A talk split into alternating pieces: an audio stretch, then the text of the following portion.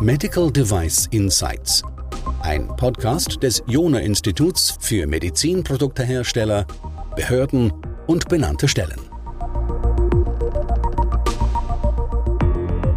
Die Medizinproduktehersteller haben ja wahrlich keinen Mangel an regulatorischen Vorgaben. Und jetzt gibt es nicht nur die Vorgaben, die jetzt speziell die Medizinprodukte und Medizinproduktehersteller betreffen, sondern eben auch noch so orthogonale Regelungen. Denken Sie zum Beispiel mal an den KI-Akt, der gerade heiß diskutiert wird, oder ein anderer Act ist dieser EU-Data Act. Und da ist noch ziemlich unklar vielen, was das jetzt genau bedeutet. Medizinproduktehersteller ist auch unklar, sind sie überhaupt davon betroffen und falls sie betroffen sind, was sollen sie da jetzt ganz konkret tun?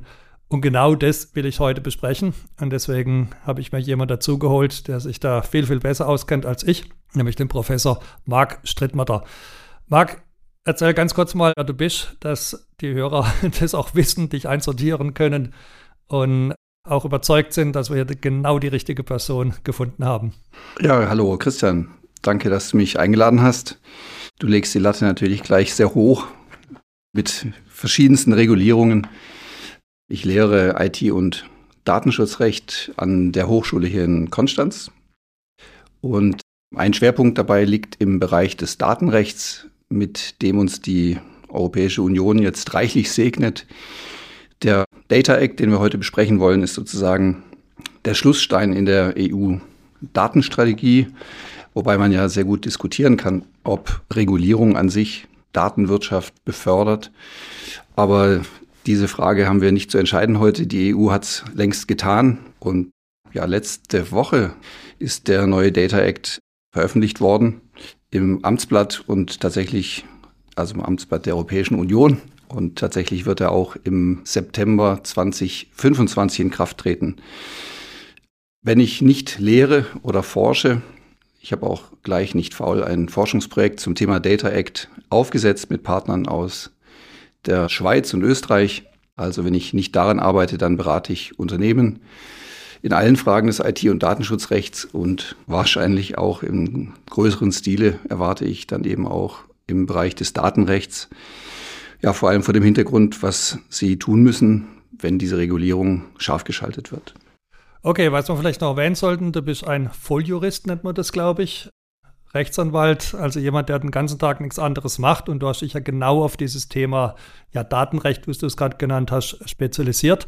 Und was du uns jetzt auch schon genannt hast, ist nämlich, wann dieses Ding live wird. Ja, es ist nämlich jetzt also verabschiedet und 18 Monate später, also was hast du gesagt, September, 12. September, nächstes Jahr, also wird es live geschaltet. Jetzt also die Frage, wen betrifft es eigentlich, aber vielleicht noch eine Frage zuvor. Was wollte die EU da überhaupt mit beabsichtigen? Also was wollte sie warum brauchen wir so eine Regelung? Also ob wir es jetzt wirklich brauchen, da kann man wahrscheinlich drüber streiten, aber was war die Intention, die dahinter steckte? Ich glaube, das ist die, die leichtere Frage. Die Intention war, Zugang zu Maschinendaten zu schaffen. Im Bereich der personenbezogenen Daten gibt es ja schon ausführliche Regulierungen. Da ging es um den Schutz von Persönlichkeitsrechten. Jetzt geht es darum, Datenwirtschaft, Datenökonomie zu befördern, indem man denjenigen, die die Daten generieren, auch die Möglichkeit gibt, zu diesen Daten Zugang zu bekommen. Der Zugang ist also ein zentraler Begriff, den kann man sich schon mal merken. Am besten kann ich das vielleicht mit einer Konstellation erklären. Es gibt drei Parteien. Also die erste Partei ist die Partei, die die Daten generiert. Stellen wir uns vor, es gibt vernetzte medizinische Bildgebungssysteme wie jetzt CT oder MRT. Ähm, die sind mit Cloud-Plattformen verbunden und bei dem Betrieb dieser Systeme entstehen Daten. Ja? Also Partei 1 generiert Daten. Also ist jetzt der Patient in unserem ganz konkreten Fall. Der Patient oder eben auch vor allem die Praxis, die dieses Gerät betreibt und Tausende von Datensätzen hat letztlich in ihren Systemen. Dann gibt es die zweite Partei, nämlich diejenige, die die Daten faktisch bei sich hat, die die Datenhoheit hat. Wenn das ein Cloud-System ist, ist der Cloud-Anbieter und die Praxis selbst hat vielleicht Zugriff, aber möglicherweise gar nicht in, voll, in vollem Umfang den Datenschatz an sich. Und dann gibt es vielleicht noch eine dritte Partei, in Regulierung immer Dritter genannt, die ein Interesse haben könnte, daraus einen Dienst anzubieten und den aber nicht anbieten kann, weil der Dateninhaber gar nicht so genau weiß, wie er mit den Daten verfahren kann und der Nutzer derjenige ist, der jetzt keine faktische Hoheit hat. Und dieser Dritte könnte aber was daraus machen, indem er nämlich einen verbundenen Dienst anbietet. Wenn ich jetzt auf ein Beispiel im Bereich Industrie gehen würde, dann würden wir denken an Predictive Maintenance oder ähnliches. Und hier in dem Bereich der Medizin kannst du dir tatsächlich selber noch die Beispiele überlegen, was man mit vielen Datensätzen machen könnte, Diagnostik und so weiter. Also man kann sagen, ich versuche das ganz kurz, die Datenziele aufzubrechen, damit andere mit diesen Daten neues Business generieren können. Absolut, absolut. Genau, das ist die Idee. Und hm, vielleicht ist es so ein bisschen eine Reaktion auf das verlorene Gefecht bei den personenbezogenen Daten. Dort trauert die EU immer noch hinterher, dass die großen amerikanischen Anbieter bei den sozialen Medien und sonstigen Plattformen eigentlich dieses Datenbattle verloren haben. Da hat man die Datenschutzgrundverordnung dagegen gestellt, um wenigstens dann die Persönlichkeitsrechte zu schützen und so eine Art Goldstandard des Datenschutzes zu etablieren. Und jetzt will man hier vielleicht doch schneller sein, indem man eben auf dem Bereich, auf der Seite der Maschinendaten, ja, die faktischen Verhältnisse öffnet. Und das tut man dadurch, dass man sogenannte Zugangsansprüche schafft. Das nennt sich Access by Design. Und wenn man eben bei Design nicht Zugang hat, dann gibt es einen Rechtsanspruch derjenigen, die die Daten generiert haben, gegenüber denjenigen, die sie haben. Ich versuche das ganz kurz zusammenfassen. Also wir versuchen jetzt diesen Zugang zu ermöglichen, weil es kommt nämlich eigentlich direkt auch schon in die nächste Frage mit rein, was wird denn gefordert? Ja? Und was ich jetzt schon gehört habe, man, also die Forderung, Zugang zu schaffen. Jetzt vielleicht so zwei Teilfragen dazu wann braucht man welchen Zugang oder wann muss man als jemand, der auf diesen Daten sitzt, diesen Zugang gewähren? Das ist vielleicht so eine Frage. Und die zweite Frage ist, welche weiteren Anforderungen stellt dieser Data Act außer der Pflicht, jetzt diese Daten bereitzustellen? Da gehe ich gerne gleich drauf ein. Vielleicht noch eine Bemerkung davor, damit man es auch gut einordnen kann. Oder zwei sogar. Das eine ist, die Juristen haben mindestens 15 Jahre lang diskutiert, ob es so etwas wie Eigentum an Daten geben soll. Und man könnte, böse Zungen könnten sagen, wir haben da 15 Jahre der wissenschaftlichen Diskussion verloren. Ich fand sie trotzdem nützlich. Man hat sich dagegen entschieden. Es gibt also kein Eigentum an Daten. Also was ist die Alternative? Man macht es eine Nummer kleiner und das ist eben das, was wir gerade gehört haben. Das ist der sogenannte Zugang. Die zweite Bemerkung, damit hier nicht der Eindruck von Unvollständigkeit entsteht, wobei der eigentlich entstehen muss, denn der ganze Data Act hat, glaube ich, Begründung und Text 200 Seiten. Was nichts ist übrigens gegen den finalen Text zur KI-Verordnung, den wir heute Morgen gesehen haben. 982 Seiten in dem Vermittlungsdokument. Ich weiß nicht, ob du es gesehen hast. Ja.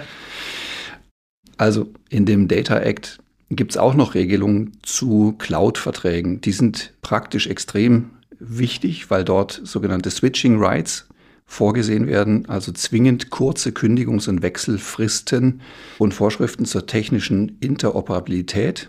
Das heißt, der Übergang eines Cloud-Nutzers von einer Cloud zur anderen oder von einem Cloud-Anbieter zum anderen Anbieter soll erleichtert werden. Darüber könnte ich mich jetzt auch noch länger auslassen. Das sprengt aber den Rahmen heute. Also diese beiden Punkte, kein Eigentum, sondern Zugang. Zweitens Cloud Switching Rights gibt es da auch noch ein ganzes Kapitel in dem Data Act, die auch die Lektüre lohnen. Was muss jetzt der Inhaber, also der Data Holder, was muss der jetzt eigentlich machen?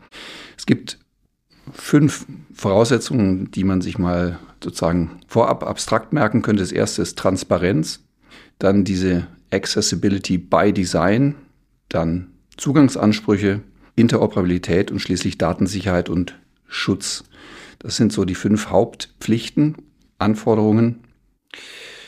Die beiden Kernpunkte sind aus meiner Sicht die Möglichkeit, die Produkte, die Dienste so zu designen, dass der Nutzer, derjenige, der ein Gerät betreibt, in der Lage ist, auf die Daten zuzugreifen.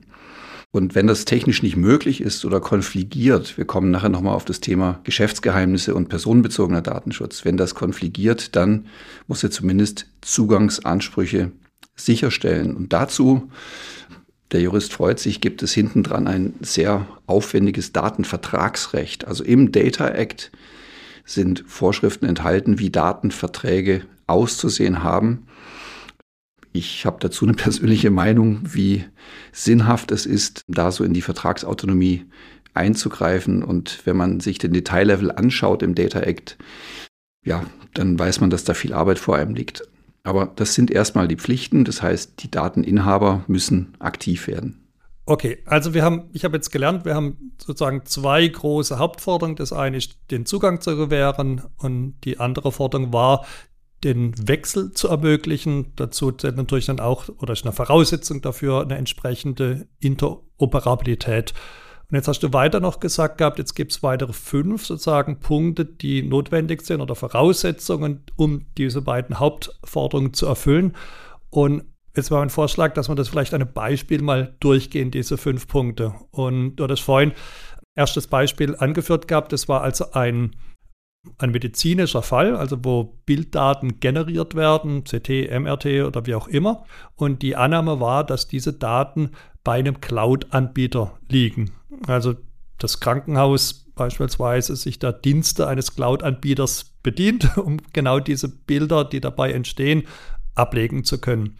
Und wenn wir jetzt mal von diesem Szenario ausgehen, also dann verstehe ich schon, also man braucht unter gewissen Voraussetzungen ein Recht, dass man dann mit diesen Daten weiterarbeiten darf. Du hast schon genannt, es wird natürlich Einschränkungen haben, wenn es Richtung Persönlichkeitsrechte geht oder Richtung Datengeheimnis. Aber das steht jetzt erstmal da. Und zum Zweiten hast du gesagt, muss irgendwie darauf zugreifen können. Und das kann ich ganz gut verstehen. Und wir haben ja ganz viele Interoperabilitätsstandards auch in der Medizin. Jetzt aber diese fünf Punkte, das ist mir noch nicht ganz klar. Und könnten wir die jetzt an dem Beispiel nochmal durchdeklinieren? Ja, du bist nicht alleine. Tatsächlich sind die, glaube ich, den wenigsten bis jetzt äh, klar. Der Data Act ist seit einer guten Woche in seiner letzten Form veröffentlicht, aber man kann es mal versuchen. Die erste Voraussetzung wäre Transparenz. Wie schaffe ich Transparenz? So hat man es in der Datenschutzgrundverordnung jedenfalls gemacht. Man hat Datenschutzhinweise gepinselt. Es gibt das böse Wort, no one has ever read a data privacy notice unless being paid for. Ich glaube, das ist relativ nah an der Realität, aber so in der Vorstellung. Also Transparenz, Hinweise, wer macht was, welche Daten sammeln wir, welche nutzen wir und mit wem werden sie geteilt. Ja, das wäre mal das Erste, was dann sowohl der Gerätehersteller machen muss, als auch der Betreiber. Dann, äh, um den Accessibility bei Design-Punkt abzubilden, müsste man aus meiner Sicht mit technischen Lösungen arbeiten. Da kannst du sicherlich bessere Antworten geben als ich. Vielleicht durch Speicherseparierung, durch äh, kompatible Standards, Zugriffsmöglichkeiten. Da haben wir eine riesen, eine riesen Baustelle mit dem Patientendatenschutz. Das ist sofort klar. Aber im Prinzip wäre eine technische Lösung oder ist eine technische Lösung präferiert gegenüber den rechtlichen Lösungen. Die rechtlichen wären dann tatsächlich vertraglich, um eine dritte Voraussetzung zu nennen, die Möglichkeit, über Verträge abzubilden, dass auf bestimmte Daten unter bestimmten Bedingungen zugegriffen werden kann. Dazu können wir äh, auch nochmal ausführlich reden. Ich stelle mir das praktisch so vor, dass man, auch, auch wenn man es jetzt nicht gebraucht hat, aber um den Standard umzusetzen, der ist ja auch sanktioniert, darüber können wir auch nochmal sprechen, um den Standard umzusetzen, wird man so eine Art Supplement ähm, Machine Data Handling zum Vertrag machen müssen. Ja, das ist dann eine Anlage, das kann auch relativ einfach und straightforward sein, aber man muss es machen. Ja, man muss es auf der vertraglichen Ebene abbilden. Und zwar sowohl auf Seiten der Hersteller als auch auf Seiten der Nutzer. Der Data Act begünstigt auch Consumer, also es ist auch ein B2C und B2B Act. Die, die Endnutzer müssen erstmal nichts machen. Die wird man wahrscheinlich nach ihrer Einwilligung fragen und auch ihnen gegenüber Transparenz schaffen, indem man noch mehr Papier beilegt, das dann auch wieder nicht gelesen wird. Aber ich versuche mir da ein bisschen die Ironie zu verkneifen. Also das wäre der, der Zugang erstmal, dritte Voraussetzung. Die letzten beiden Voraussetzungen, Interoperabilität und Datensicherheit, Datenschutz. Interoperabilität muss technisch hergestellt werden, über Standards, Schnittstellen, Technologieneutralität, wenn es möglich ist, und Datensicherheit und Datenschutz. Das läuft so ähnlich wie im Datenschutz, die sogenannten TOMs, technisch-organisatorische Maßnahmen, hier wird sich die Praxis rausbilden. Das scheint mir ein lösbares Problem zu sein. Okay, also ich fasse es jetzt für das Beispiel nochmal kurz zusammen. Also unser Radiologiebeispiel. Das erste ist also der Betreiber, also das Krankenhaus und, so wie ich dich verstanden habe, auch der Dateninhaber, was dann ein Cloud-Anbieter sein kann, müssen erstmal sagen, was speichere ich denn, vielleicht auch zu welchen Zwecken. Da haben wir ja auch eine parallele Geschichte zur DSGVO. Dann als nächstes muss die Zugänglichkeit überhaupt bei den Produkten sichergestellt werden. Das ist das, was du bei Accessibility by Design gerade genannt hast. Das sehe ich relativ eng verbunden mit der vierten Forderung, nämlich nach Interoperabilität. Nämlich, man muss ja dann irgendwie drankommen. Du hast gesagt, das kann technisch erfolgen, also über eine Datenschnittstelle, die interoperabel sein muss, oder halt zweitbester Fall, man regelt es irgendwie gesetzlich. Dann das dritte war, wenn man das jetzt alles gemacht hat, dann muss man auch sicherstellen, dass die Leute wirklich den Zugang auch tatsächlich bekommen was jetzt nicht nur eine technische Geschichte ist. Über Interoperabilität haben wir gerade gesprochen gehabt. Ich glaube, das macht den Herstellern die wenigste Mühe, weil das müssen sie, das ist eh, also diese Produkte sind eh miteinander vernetzt. Und das Thema Datensicherheit und Datenschutz, das kennen wir aus anderen Bereichen her. Also das wären jetzt quasi die fünf Punkte, die wir jetzt gerade durchgegangen sind für einen ganz konkreten Use Case. Jetzt waren wir schon in einem Use Case Medizinprodukte. Jetzt stellt sich die Frage, also welche Unternehmen sind denn generell betroffen. Also ich habe jetzt schon gelernt, Unternehmen, die Daten speichern, also das geht wahrscheinlich jetzt auch gegen die oder betrifft einmal diese Hyperscaler, über die wir sprechen. Jetzt aber ein ganz konkreter, also welche zum Beispiel Medizinproduktehersteller müssen jetzt oder unterliegen diesem EU Data Act? Ja, das ist eine gute Frage. Die, der Data Act hatte vor allem die IoT-Produktbetreiber, Hersteller Nutzer im Auge. Also alles, was massenweise Daten produziert, die jetzt nicht in erster Linie personenbezogen sind. Nach einer EU-Untersuchung oder auch Abschätzung liegen 80 Prozent dieser Datenschätze irgendwo ungenutzt herum. Also Hersteller von IoT-Produkten, Hersteller von Produkten, die IoT-Devices verbauen, mitbetreiben, Verkäufer, Vermieter, Leasinggeber, Unternehmen, die Kontrolle über IoT Daten haben, Anbieter von IoT-Diensten, verbundenen Diensten, solche, die die Produkte und Dienste nutzen und schließlich, das ist so ein bisschen jetzt neben dem Hauptthema, solche Unternehmen, die eben Cloud-Dienste an sich anbieten, für die ist dieses Kapitel Cloud-Verträge relevant. Das muss man einfach separat anschauen. Das würde ich ein Stück weit gedanklich abtrennen wollen. Aber die allen, die ich hier, alle, die ich hier genannt habe, sollten sich das anschauen Bevor aber jetzt hier so eine Art äh, depressive Stimmung aufkommt, muss man auch sagen, es gibt auch Chancen in dem Data Act und die sollte man nicht aus dem Blick verlieren. Durch diesen Zugangsanspruch der eigentlichen Datengenerateure, also diejenigen, die am Datenentstehungsprozess mitgewirkt haben, ja, die sollen ja auch die Früchte davon haben, vielleicht wollen und können sie es aber gar nicht selbst. Die können ihren Datenzugangsanspruch an Dritte übertragen. Das ist so ein, so ein Scharnier. Und die Dritten könnten ja alle sein, die denken, ach, da gibt es ja interessante Datenschätze, damit könnte ich doch einen Dienst anbieten. Wenn sie es also schaffen, die Datennutzer, diejenigen, die am Prozess teilgenommen haben, die die Daten generiert haben, wenn sie es schaffen, diejenigen zu kontaktieren und dazu zu bringen, ihnen ihren Zugangsanspruch zu geben, und das wird auch passieren, dass man dann diese Daten sozusagen einsammelt, dann entsteht plötzlich ein Geschäftsfeld, in dem man eben Anspruch auf Zugang hat. Vielleicht geht es dann ein bisschen um Vergütung und Teilhabe, Incentive, Profit Share, was man sich alles vorstellen kann. Und diese neuen Geschäftsfelder, die hat die Kommission eigentlich im Auge gehabt. Und die dürfen auch nicht aus dem Blick verloren werden vor der Last dessen, was man erstmal im ersten Schritt auf sich zukommen sieht. Du hast jetzt nochmal wichtig gesagt, auch es geht hier auch schwerpunktmäßig um IoT. Also müssen wir vielleicht das ein bisschen rausarbeiten, damit wir auch dieses Thema Datenschutz, Gesundheitsdaten da vielleicht auch ein Stück weit rausnehmen können. Also es gibt Daten, die ja direkten Patientenbezug haben. Unsere diagnostischen Bilder, über die wir gerade gesprochen haben, aus der radiologischen Bildgebung, sind ja offensichtlich mit dem Personenbezug. Jetzt gibt es aber in den Geräten viele weitere Daten, die anfallen, beispielsweise die Nutzungsdaten, also wie oft wird das Gerät genutzt, welche Aufnahmen werden gefahren, in welcher Frequenz, welche Bildsequenzen vielleicht bei MRTs. Und in diesen Daten liegt ja auch wiederum ein Wert. Das vorhin mal als Stichwort Punkt genannt gehabt, das Thema Predictive Maintenance. Das wäre vielleicht eins, aber es wäre vielleicht auch Prozessoptimierung, wären solche Themen. Und diese Daten haben ja da gar keinen, zwingenderweise gar keinen Patientenbezug. Also da sehe ich jetzt nicht so ganz den großen Konflikt. Wenn wir jetzt aber nochmal zurückkehren zu den Patientendaten, Was sticht jetzt? Also DSGVO oder Data Act? Also muss ich Patientendaten rausgeben oder greift dann hier die Datenschutzgrundverordnung und sagt, nee, die bleiben, bei, die bleiben da, wo sie waren und sind nicht zur weiteren Verarbeitung durch Dritte gedacht. Also du legst den Finger in die Wunde. Der Datenschutz geht klar vor. Das wollte man also nicht aufknacken.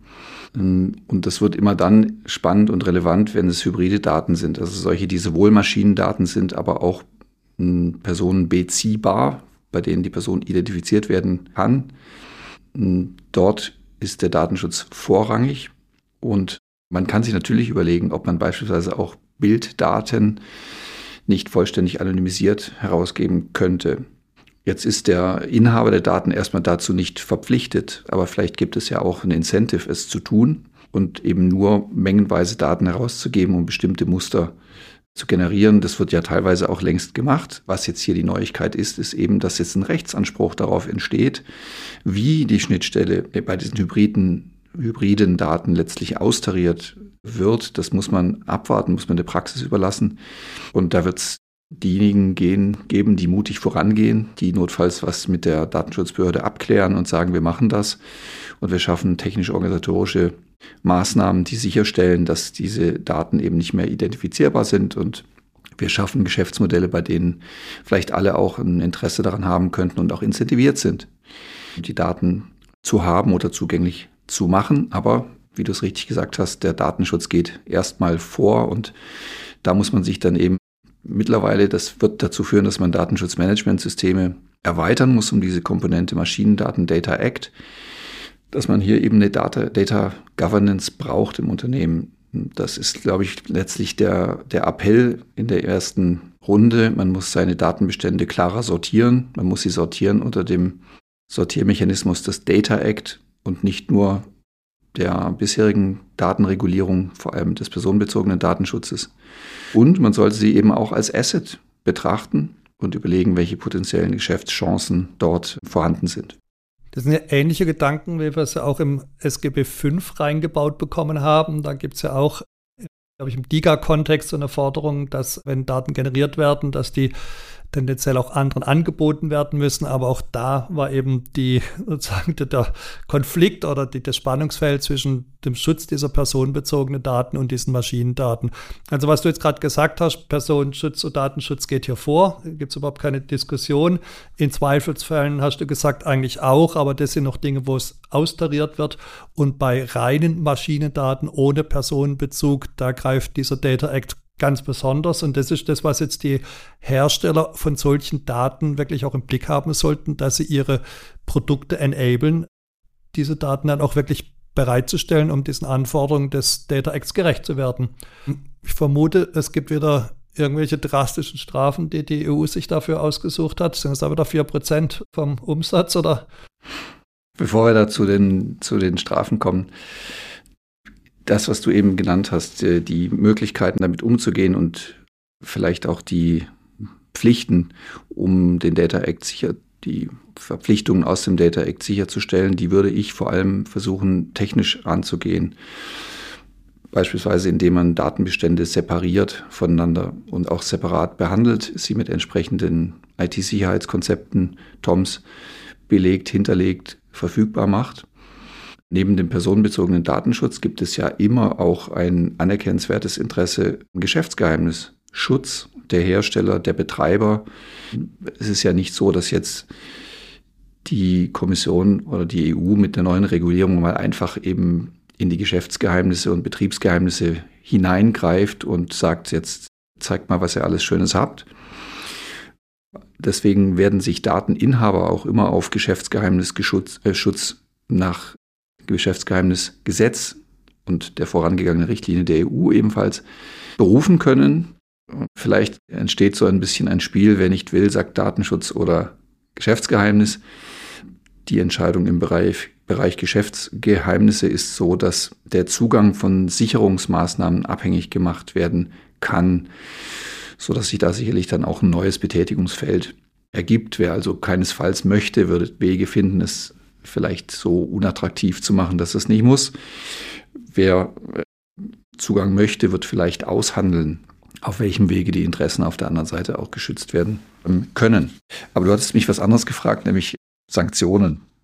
Ja, bevor wir da vielleicht gleich drauf reingehen, also jetzt bin ich doch erstaunt, weil jetzt haben wir auf der einen Seite quasi das Riesenmonster EU Data Act mit doch wirklich einem großen Anspruch und gravierenden Anforderungen. Und auf der anderen Seite haben jetzt quasi die gleich noch den Knüppel dazu mitgeliefert, wie wir diese Forderung ein Stück weit wieder ausbremsen können, nämlich Datenschutz und Schutz der Geschäftsgeheimnisse.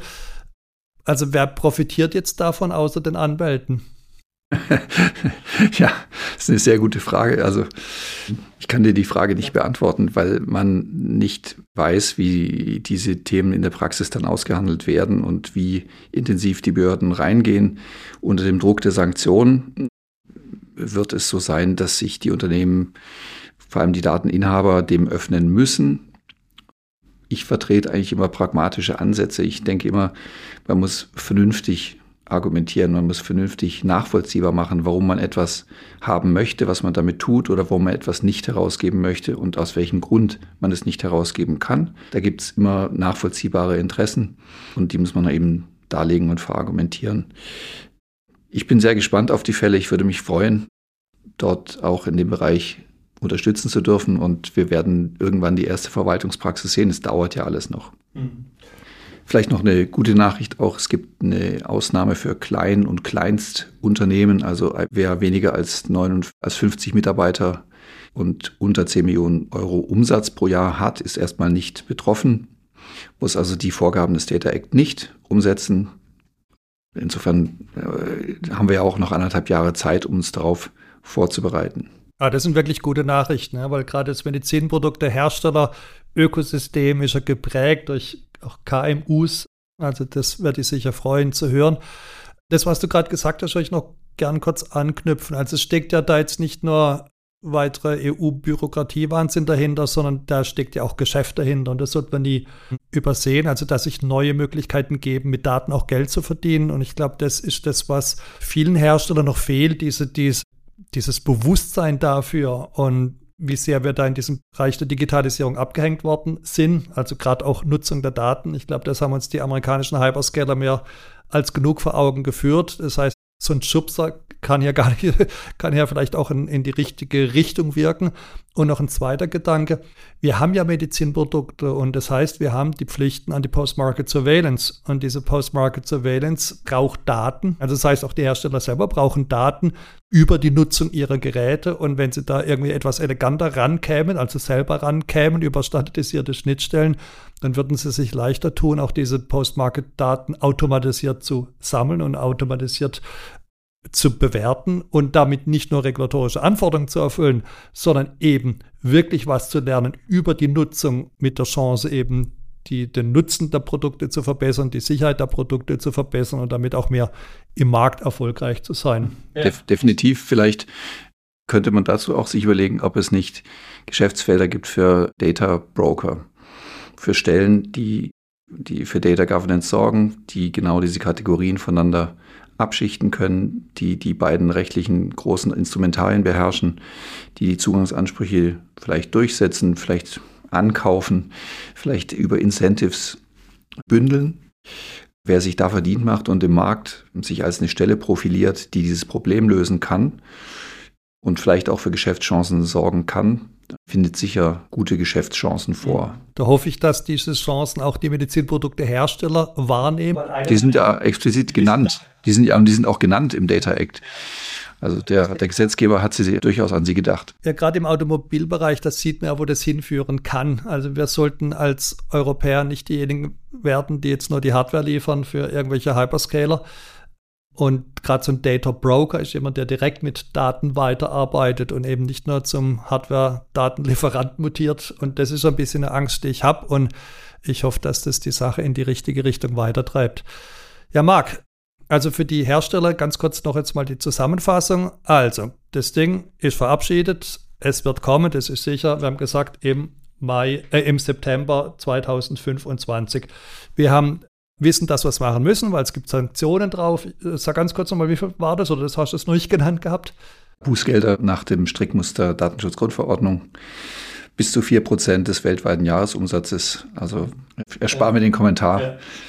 das haben wir gelernt. Also wir müssen uns darum kümmern, vor allem wenn wir ein Unternehmen sind, das mehr als, das nicht mal zu den KMUs zählt, also mehr als 50 Mitarbeiter beziehungsweise mehr als 10 Millionen Umsatz hat.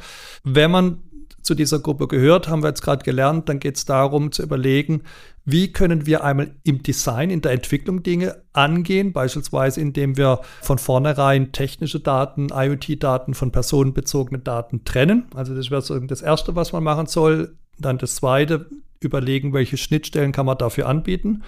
Das Dritte wäre Geschäftsmodelle damit auch tatsächlich zu entwickeln um damit im Markt letztlich dann auch erfolgreich zu sein. Also das wären so ein paar Empfehlungen, die wir hier gerne mitgeben würden.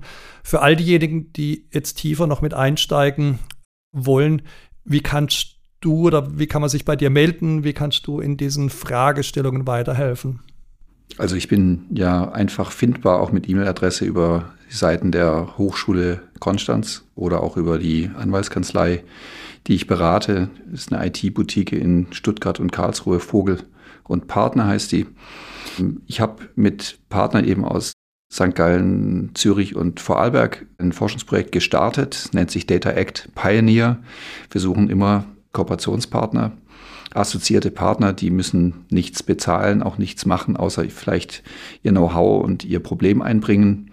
Das Projekt wird drei Jahre laufen und wir beabsichtigen vor Inkrafttreten, also vor September 25, auch schon erste Handlungsempfehlungen rauszugeben. Wer das nicht abwarten will, müsste auf die Beratungsschiene ausweichen und könnte dort sicherlich auch spezifischer beraten werden. Das würde ich dann empfehlen, wenn es ein echtes, richtiges Thema ist. Die Datenwirtschaft, die Datenökonomie im Zusammenhang mit Produkten oder Dienstleistungen oder Cloud-Dienste angedacht sind. Ansonsten, glaube ich, kann man es erstmal noch ein bisschen abwarten. Also Marc, wie könnt ihr noch helfen, außer in diesem Forschungsprojekt und außer der direkten kommerziellen Beratung?